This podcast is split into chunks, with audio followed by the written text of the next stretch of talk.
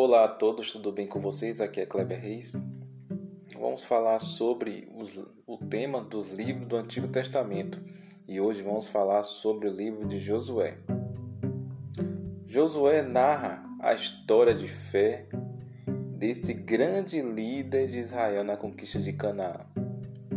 A obediência de Josué à voz do Senhor culminou nas inúmeras vitórias do povo hebreu contra os cananeus.